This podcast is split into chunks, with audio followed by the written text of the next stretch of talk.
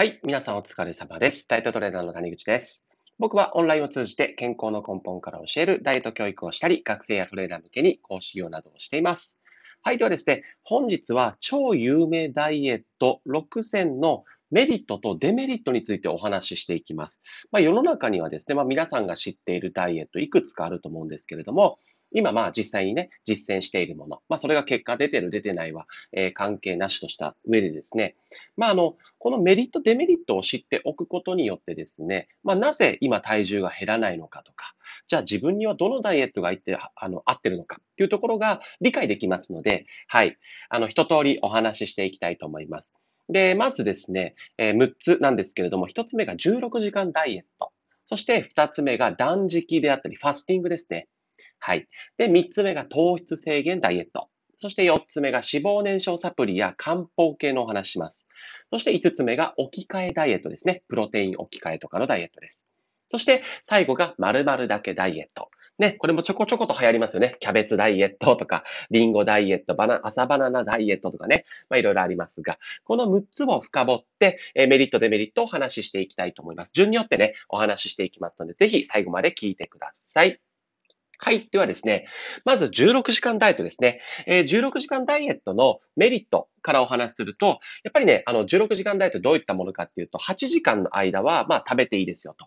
で、16時間空けましょうっていうダイエットですね。で、このようには空腹の時間が長いというか、食べない時間が長いので、やっぱり痩せやすいよねっていうところがあります。はい。で、人はですね、基本的に食べていない時にエネルギーが不足して、それを自分の体脂肪がエネルギーとして補うんですね。だから痩せていくというお話で、だからやっぱ食べなかったら痩せるよねというお話です。はい。で、この16時間ダイエットのデメリットなんですけれども、まず一つがですね、あ、このデメリットもね、いくつかあるんですけれども、一番目立つところというか、影響しやすいところをお話ししていきますね。はい。で、16時間ダイエットのデメリットの、えー一つがですね、その、お相撲さん現象が起きやすいということです。お相撲さん現象って何かっていうと、いわゆる16時間ダイエットってね、多分3食食べれないんですよ。要は、えー朝8時から、えー夕方4時までの間に食事を済ませる。まあ、この8時間で済ませるっていうことなんですよね。まあ、時間は多少ずれたりとか前後するとは思うんですけど、ってなってくると多分基本2食になると思います。だとしても1食ですよね。で、このお相撲さん現象っていうのは、基本的にですね、食事回数は2食とか1食の、えー方がですね、えーその抜いてる時間はある、ありますが、結局そこで栄養不足を起こしてしまってですね、その2食っていう少ない回数にもかかわらず、そこで異常に栄養を吸収してしまい、結果太るということですね。で、なぜお相撲さん現象かというと、お相撲さんって1日2食なんですよ。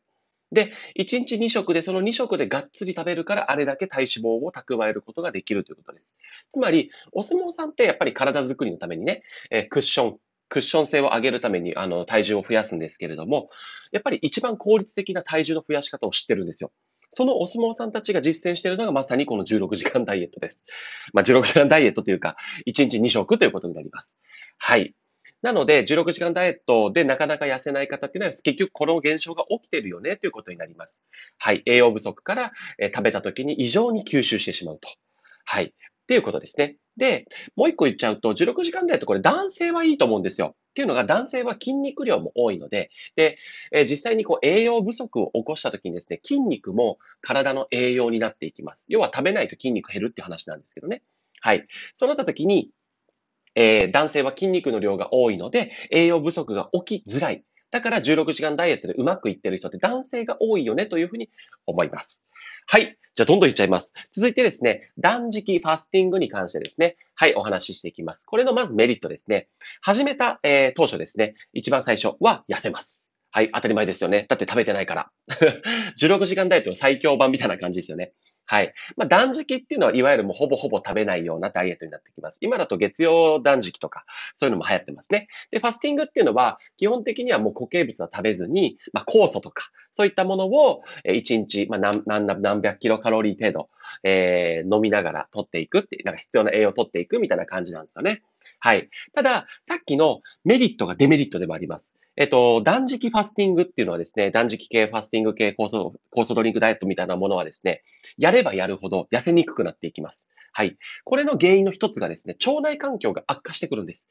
腸内環境良くなるとか言ってるんですけど、腸内環境悪化してきます。で、その結果ですね、固形物を食べてないんで、まず便秘になります。で、便秘になると、えー、老廃物が外に排出されないので、当たり前ですけど、腸内環境が悪化すると。で、腸内環境悪化するとめちゃくちゃ痩せづらくなります。僕に相談してくる、4、50代の女性の方で、ダイエットに悩まれてる方の多分ね、8割は便秘です。いろんな理由がありますけど。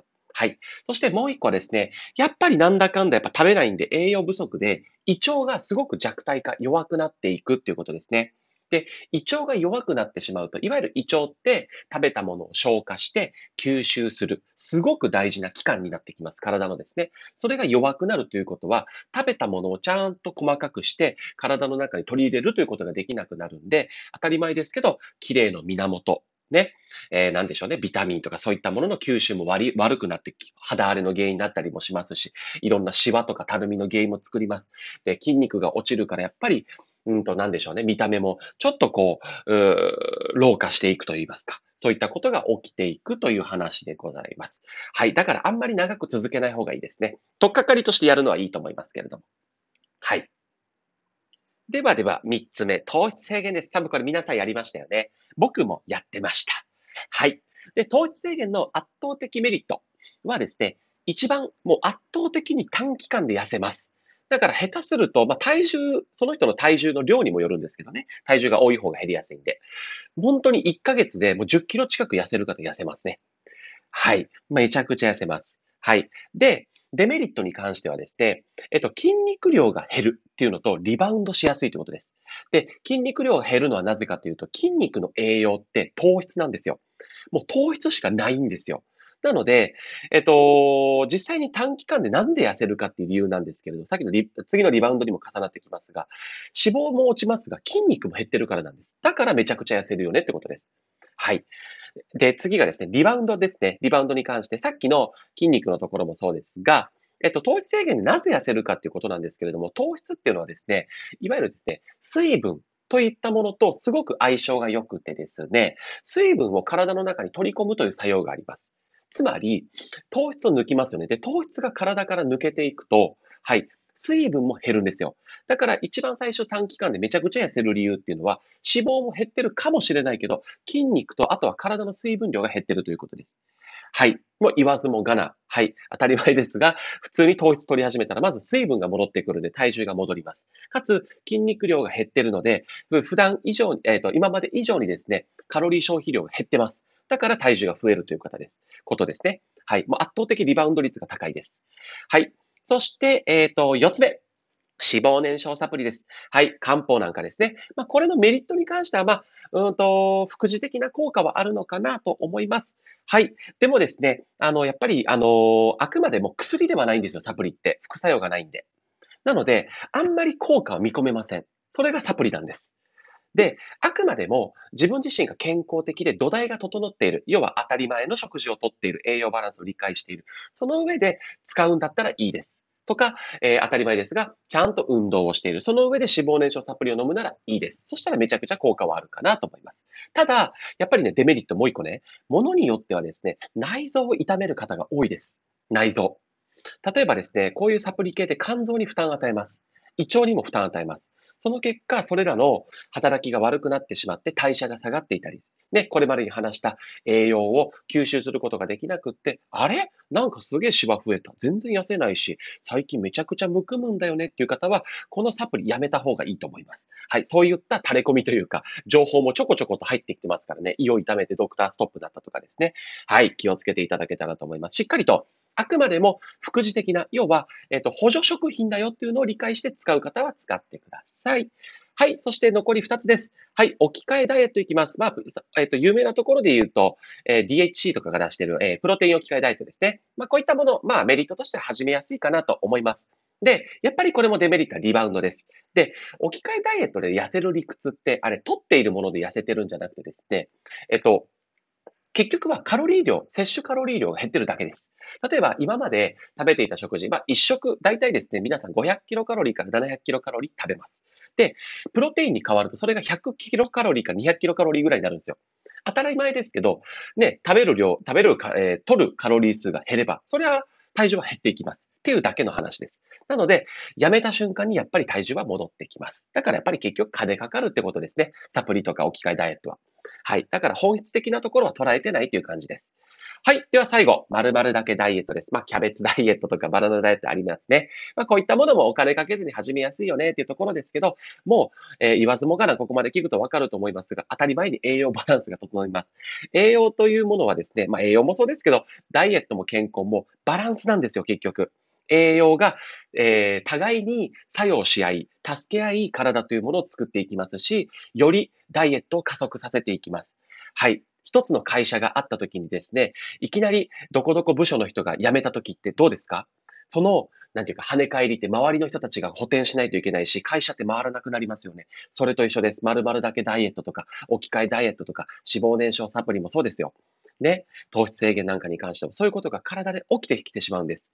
はい。なのでですね、まあまあ、あの、とっかかりとしてこういったものから入るのはいいと思いますが、結局大事なのは出口だと思います。出口を考える。要は、そのダイエットが終わった時のことをちゃんと思い描いて、どうなってるのかを知った上で始めていただけるといいと思います。僕はですね、あの、基本的にこういったものを始めるってすごくいいことだと思います。はい。あの、何かしら自分を変えていきたいと思っている方たちなんで、はい。ちゃんと口だけではなくって、行動に移してるので素晴らしいと思います。ただ、ちゃんとデメリット、メリット知っておかないと、で、あの、僕のところに来る方もですね、かなりこじらせてる方が多くて、一筋縄ではうまくいかないんですよ。だから長期間のダイエットを強いることになります。取り返す方がめちゃくちゃ大変なんで、はい、この辺を知って、えー、やっていただけたらというふうに思っております。はい。ちょっと早口ではございましたが、最後まで聞いていただき本当にありがとうございました。ご清聴ありがとうございました。では、失礼いたします。バイバイ。